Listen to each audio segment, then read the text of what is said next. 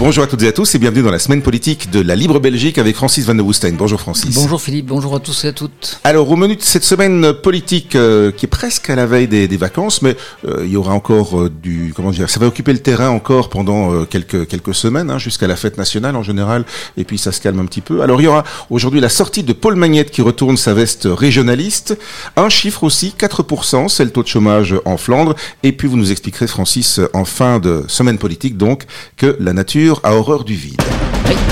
Alors d'abord la sortie de Paul Magnette donc, euh, on sait que Paul Magnette était un régionaliste convaincu, euh, voire même confédéraliste, puisque si je ne m'abuse, avant la formation du gouvernement actuel, il avait quand même un peu beaucoup négocié avec la NVA, et c'est ce que la NVA voulait obtenir. Hein. Oui, en effet. Donc, euh, si on se replace euh, dans la situation juste après les élections euh, législatives, vous vous souvenez qu'on a quand même négocié pendant plus de 662 jours avant d'avoir un gouvernement, mais au milieu de cette négociation, il y a eu quasiment un accord entre le PS et la NVA pour effectivement aller dans une direction qui était quand même clairement confédérale.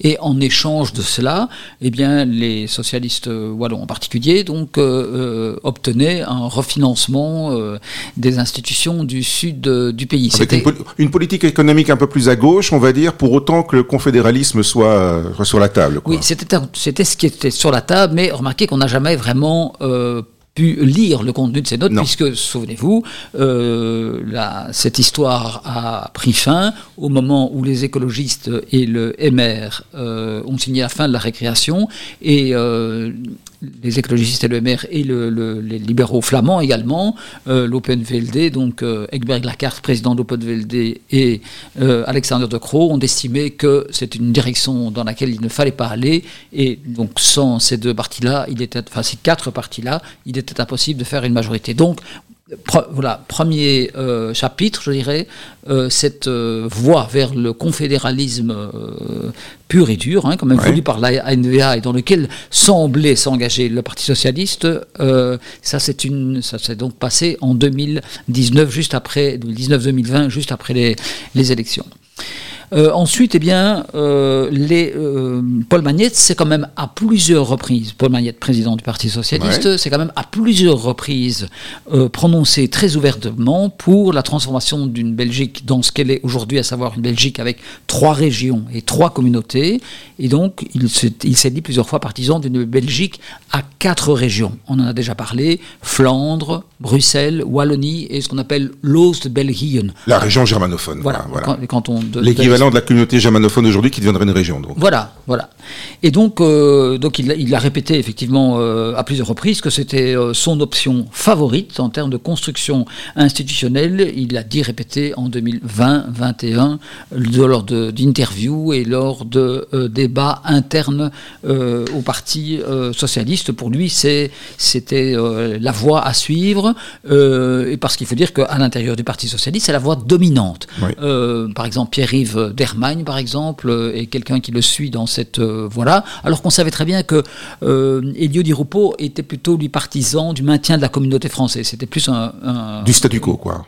Oui, oui, oui, enfin, du, oui, oui, du statu quo. Enfin, Institutionnel, en tout cas. On sait très bien qu'il faut corriger des choses dans la Belgique qui ne fonctionnent quand même pas très bien. Il y a des, plus que des scories dans la Belgique d'aujourd'hui. Mais donc, il y a une nécessité de simplifier savez que nous avons toujours neuf ministres de la Santé, mais il faut toujours ajouter aussi qu'il y a six ministres francophones. Donc le, le tohu j'ai envie de dire, la lasagne, euh, elle est plus présente au sud qu'au nord du pays, où ils ont là fusionné, comme vous savez, région et communauté. Voilà, c'est chez nous, du côté francophone, que c'est un petit peu plus compliqué, aussi parce qu'évidemment, Bruxelles est une région qui comporte beaucoup de francophones, avec la Wallonie, etc. Donc c'est un peu asymétrique en fait. Oui, c'est même totalement, asymétrique. C'est totalement asymétrique et euh, voilà, on peut dire que ceux qui ont négocié la réforme de l'État au début des années 80, voilà, estimaient qu'il était difficile de faire comme les Flamands, à savoir de fusionner régions et communautés, notamment parce qu'il y avait 900 euh, 000 francophones euh, à Bruxelles. Les choses ont évolué, une identité, même si je n'aime pas beaucoup ce mot, mais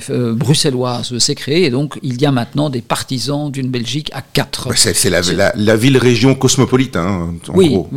Mais euh, voilà, les multiples euh, groupes de travail que Paul Magnette a constitués au sein du Parti socialiste sont arrivés finalement, c'est assez amusant, mais assez réconfortant, je dirais aussi, à une conclusion totalement opposée, à savoir que, alors, enfin, c'est assez particulier, ils se disent toujours globalement partisans des quatre régions, mais tout de suite dans la phrase, dans le même souffle, ils disent qu'ils veulent maintenir un lien institutionnel entre les francophones de Wallonie et de Bruxelles. Autrement dit, ils sont partisans d'une fédération Wallonie-Bruxelles, autrement dit, partisans du statu quo. Donc, euh, ils sont. Euh, donc, contrairement. Ça va compliquer encore plus la lasagne, non? Ben, écoutez, non, parce que c'est ce qui existe aujourd'hui. Simplement, euh, puisqu'à un moment donné, il voulait régionaliser la culture, l'audiovisuel, la politique des médias. Euh, Donc, en gros, ici, on transforme la, communauté germanophone en région, et puis voilà, en gros, c'est ça, quoi. Oui, enfin, ça n'est pas encore très clair. Donc, ce qu'il ce, veut faire, simplement, il bon, c'est assez stratégique ce que Paul Magnette euh, a, fait. Je pense qu'il a voulu sortir effectivement de l'image du président de parti qui est prêt à vendre le refinancement, si vous voulez, des institutions du sud du pays contre le confédéralisme voulu par, la, par la NVA. Parce que malgré tout, ça le collait aux Basques et parce que euh, ce cher Bar de Wever, hein, vous savez, euh, continuait à alimenter la pompe en disant Mais je trouverai des euh, partenaires en 2024 pour, euh, comment dire, pour, le grand soir. Hein, le grand soir. D'ailleurs, et sa, sa, tête de pont, son cheval de Troie, je veux dire, c'était le président de Voreut, Conor Rousseau, avec le hein, président du Parti socialiste flamand qui s'appelle maintenant Voreut, avec lequel vous savez qu'il a des accointances euh, politiques, il faut bien reconnaître, euh, voilà, identitaires, économiques et autres. Donc voilà, on pensait que tout ça était ficelé. Mais Paul Magnette s'est rendu compte que c'était ça, ça lui, ça, ça, ça, ça n'était pas ça lui faisait du tort, si vous voulez, du côté francophone, de, s'engager ainsi dans une voie institutionnelle euh, voulue par les, par les Flamands. Parce que par ailleurs aussi, vous savez que le PS est menacé dans les sondages par le PTB, qui, qui, qui, euh, qui, a une particularité, c'est le seul en Belgique, hein, c'est son unitarisme. Voilà, c'est son unitarisme. Et donc, euh, voilà, si Paul Manette a décidé de recentrer aussi le message du Parti socialiste pour dire nous ne sommes pas des fans du, de l'institutionnel. Il dit d'ailleurs que ça, ça l'ennuie. Euh, voilà, en Belgique, euh, c'est présent dans le débat politique, et qu'il répète que le, les enjeux, le défi de, des, citoyens, c'est évidemment euh, le ah, pouvoir d'achat, voilà, voilà. Mais c'est aussi la sécurité, la police, la, justice, c'est l'enseignement, c'est l'enseignement surtout. C'est ça qui est important parce que Paul Rappelle que au moment où on est en train de mettre en application le pacte d'excellence, qui normalement, vous savez, doit élever, je dirais, le niveau de l'enseignement francophone je vous entends dire, il y a du travail. Eh je l'ai pensé tellement fort. Euh, Alors, eh c'est vrai et c'est pas vrai parce qu'il y a, plein de profs qui font un boulot formidable. mais c'est vrai que les résultats PISA sont pas à la hauteur des investissements. C'est ça que je veux dire. Ah non, non, mais euh, tout comme les soignants, je, chaque semaine, si vous le souhaitez, je veux bien mettre chapeau bas à l'égard des enseignants qui, euh, qui, se donnent corps et âme pour, pour, pour, faire le métier. Mais, c'est clair qu'on a un peu l'impression qu'il y a des moyens qui se perdent, quoi. Oui, voilà, parce que l'enseignement est correctement financé en Belgique, mais il est vrai que les résultats ne sont pas à la hauteur des attentes et de l'investissement euh, humain euh, et financier. Donc, si vous voulez, il y a une espèce de chapitre qui se referme au Parti socialiste en disant voilà, euh, nous, nous tenons, la Belgique, bien sûr, devait être euh, régionalisée parce que les Wallons voulaient avoir en main les leviers euh, politiques pour euh, mettre en œuvre une politique économique qui correspond, au, territoire et aux besoins du territoire. Oui, voilà, ce qu'elle a obtenu, évidemment, grâce aux revendications, vous vous souvenez du mouvement populaire wallon, etc. Là, on fait un peu de hein, l'archéologie politique. Mais donc, autrement dit, les, le destin des Wallons, étant, et on l'a déjà dit souvent, est dans les mains des hommes et des femmes politiques wallons et wallonnes. Donc il faut maintenant mettre en œuvre ces, politiques de manière plus efficace. Hein. C'est toujours le, terme dans lequel on, euh, sur lequel on bute. Et pour cela, il faut voir si effectivement les, compétences sont attribuées au juste niveau, autrement dit à la région, à la communauté. Mais la nouveauté, c'est que la communauté, aujourd'hui baptisée Fédération Wallonie-Bruxelles, n'est pas, n'est plus condamnée par euh, Paul Magnette, et donc on, imagine que euh, toutes les, toutes les fédérations du Parti socialiste sont, derrière lui, comme un seul homme, j'ai envie de dire, même si comment un seul homme, euh, comment un seul homme, comme une seule femme, je ne sais pas très bien comment je ah, dois dire. Paul Magnette comme un seul homme. oui, oui, bien sûr, bien sûr. Oui.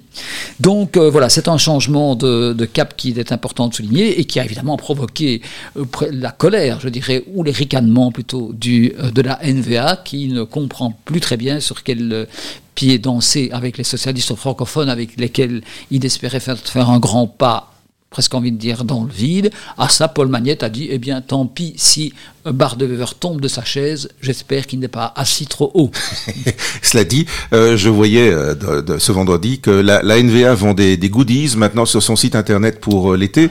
Ils vendent une crème solaire anti-rouge, donc il faut bien étaler pour ne pas devenir rouge, sous-entendu socialiste donc ou PTB par exemple. Oui, oui, oui. Enfin voilà, c'est un, un, peu triste que le, le, débat politique se place à ce niveau-là. J'ai juste noté que l'indice de protection était 30, ce qui n'est pas. Donc on a quand même des rougeurs. Avec du 30, il vaut mieux, je crois, un indice de protection de 50 si on veut vraiment rester de rester quoi d'ailleurs? Protégé. Oui, protégé, mais quelle est la Si on ne doit pas être rouge, est-ce qu'on doit être jaune, jaune et noir? Ah, jaune et noir, oui. Oui. Ah oui. Enfin bon, cela dit, peut-être qu'il envisage un mauvais temps à la mer du Nord cet été. Oui, un peu de fraîcheur, pourquoi pas.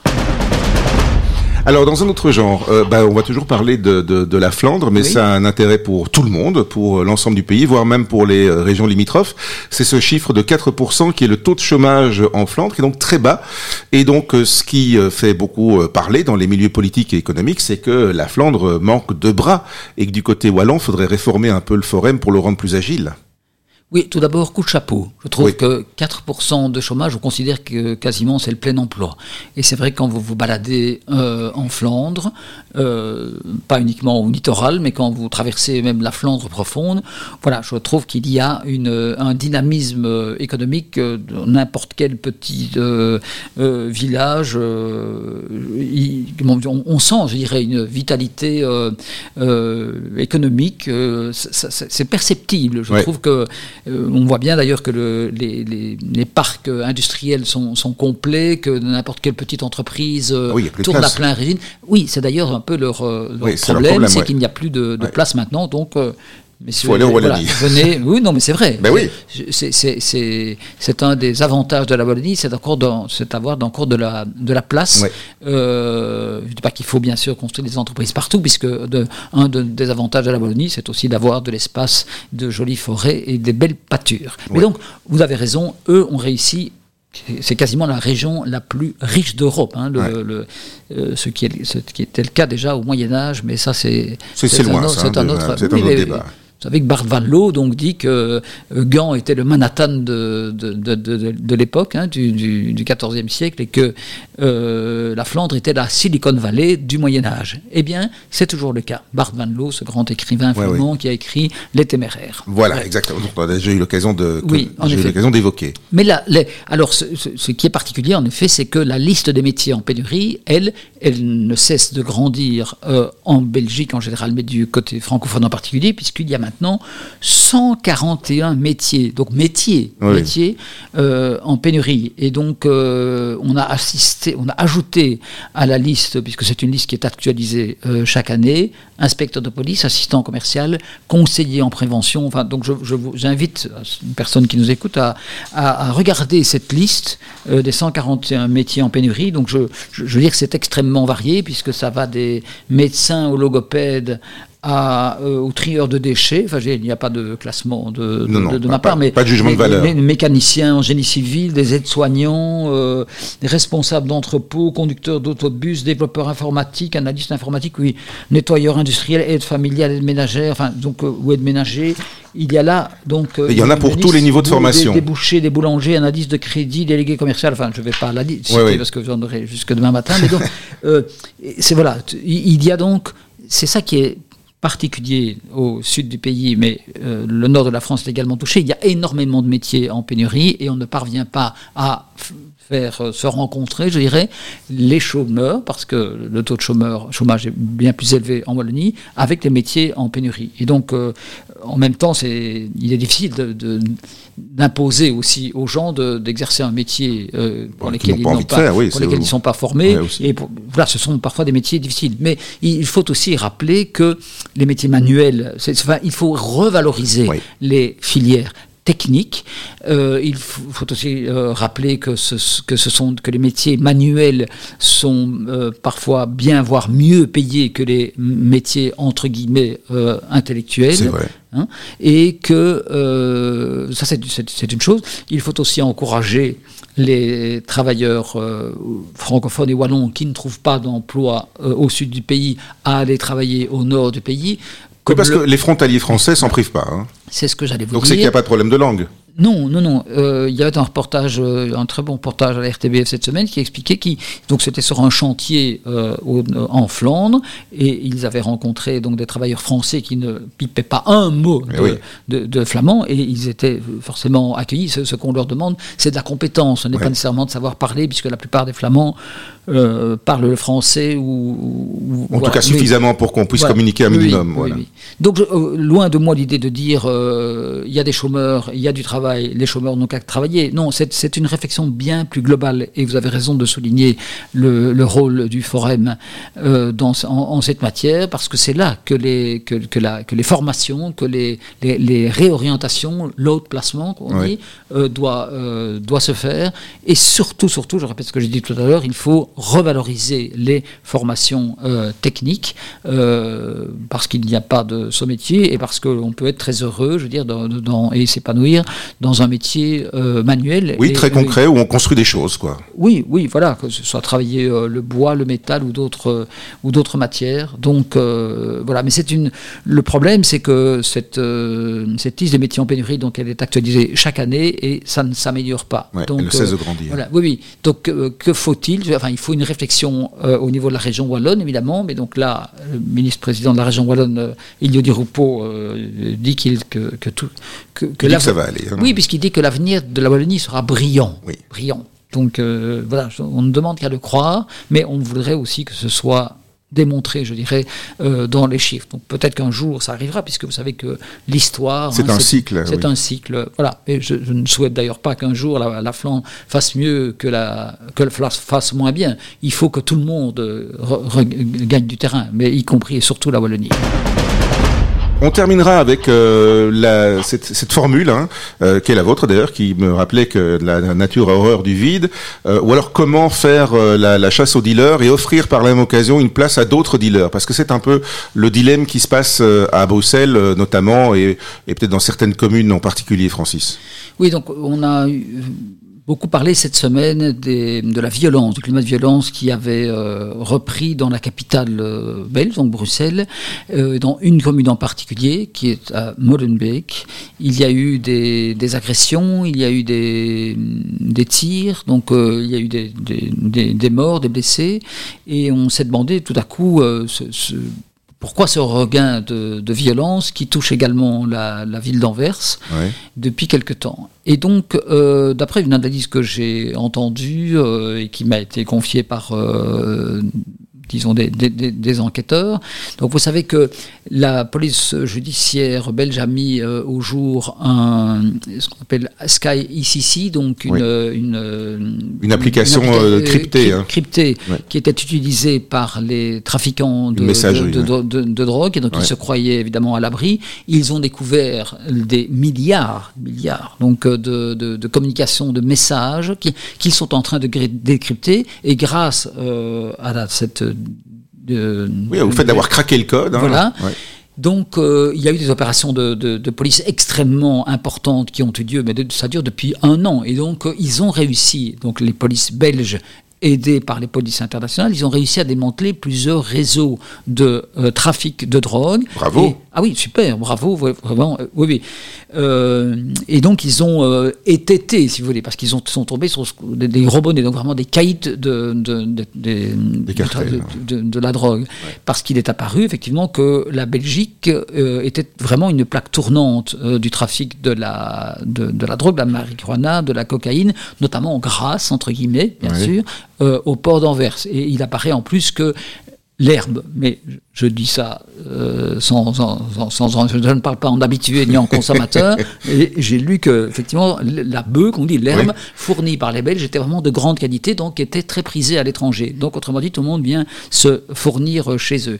Et ce sont en particulier les mafias euh, albanaise et donc enfin de l'Europe de l'Est, je ne veux pas stigmatiser, mais enfin qui euh, qui était euh, qui, qui, gérait cela. Et donc ces grands ces, ces caïds de la drogue ont été arrêtés et donc ils sont emprisonnés et donc comme la nature effectivement a horreur de vie, j'en arrive à cette, à cette, expression, il y a pour l'instant une bagarre entre des caïds d'autres gangs, si vous voulez, qui sont qui essaient qui essaient de prendre possession. C'est le dommage collatéral de la belle opération de police qui a été menée quoi quelque part. Qui essaie donc de prendre possession du, terrain euh, laissé vide par les autres, euh, les autres trafiquants, puisque les consommateurs, malheureusement, sont toujours là, ont besoin de, matière, voilà.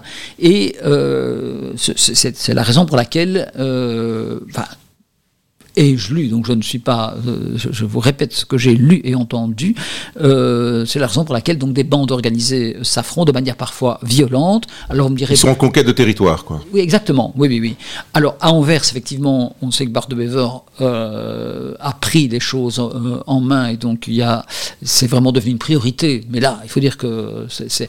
Oui, il a la, priorité, il, a, la proximité du port en plus, hein, qui euh, oui, Et la difficulté à Bruxelles, c'est que voilà, on n'a peut-être pas assez mis les moyens euh, pour lutter contre les trafics de drogue. C'est vrai que euh, développer le, comment dire, le, une approche euh, humaine est utile, mais elle est insuffisante. Autrement dit, il faut des renforts, des renforts policiers massifs. Et ils vont arriver? Alors, ils vont arriver, mais de manière aussi progressive. Donc, Anne-Lise la ministre de l'Intérieur, a promis un renfort de 20 20 policiers, mais ça dit, il suffit pas de dire on prend des gens de, de, de Namèche, de Fortville, de Luxembourg. non, il faut connaître le terrain, évidemment. oui, il faut les former. Il faut les former. Il y a un plan de 60 millions d'investissements en matière de sécurité qui a été prévu, et je pense qu'il faut concentrer les efforts ben, là où les problèmes se posent, mhm. à savoir euh, à Bruxelles pour l'instant.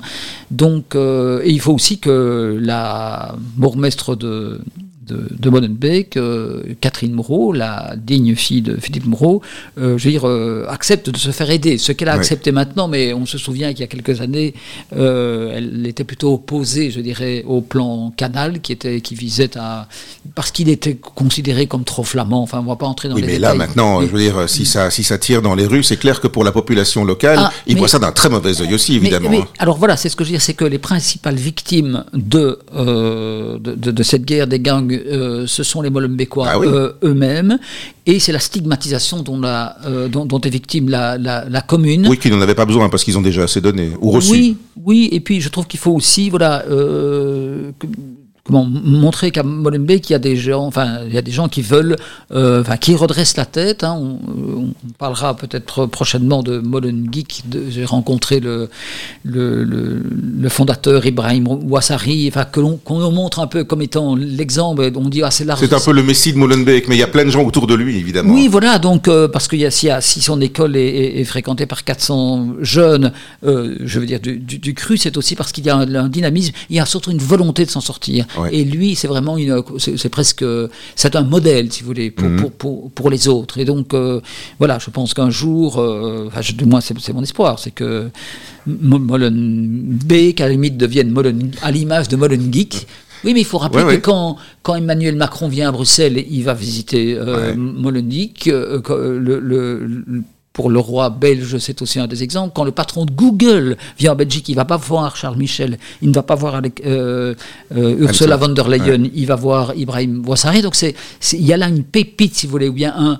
Ils ont réussi à trouver à la fois avec leur incubateur et le, leur école de codage quelque chose qui, a, qui crée un dynamisme. Et qui rayonne aussi dans d'autres villes hein, et, ailleurs sur le ah, continent. Ils, donc, sont, euh, ils sont dans huit, euh, villes différentes et ils viennent euh, d'inaugurer la semaine dernière à Casablanca une école.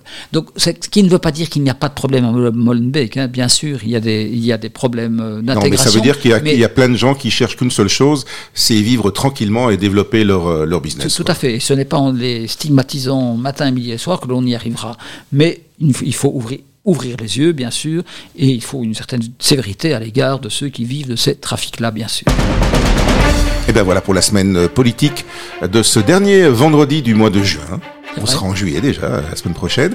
Euh, merci Francis. Merci Philippe. Merci de votre écoute et euh, bon week-end. À bientôt.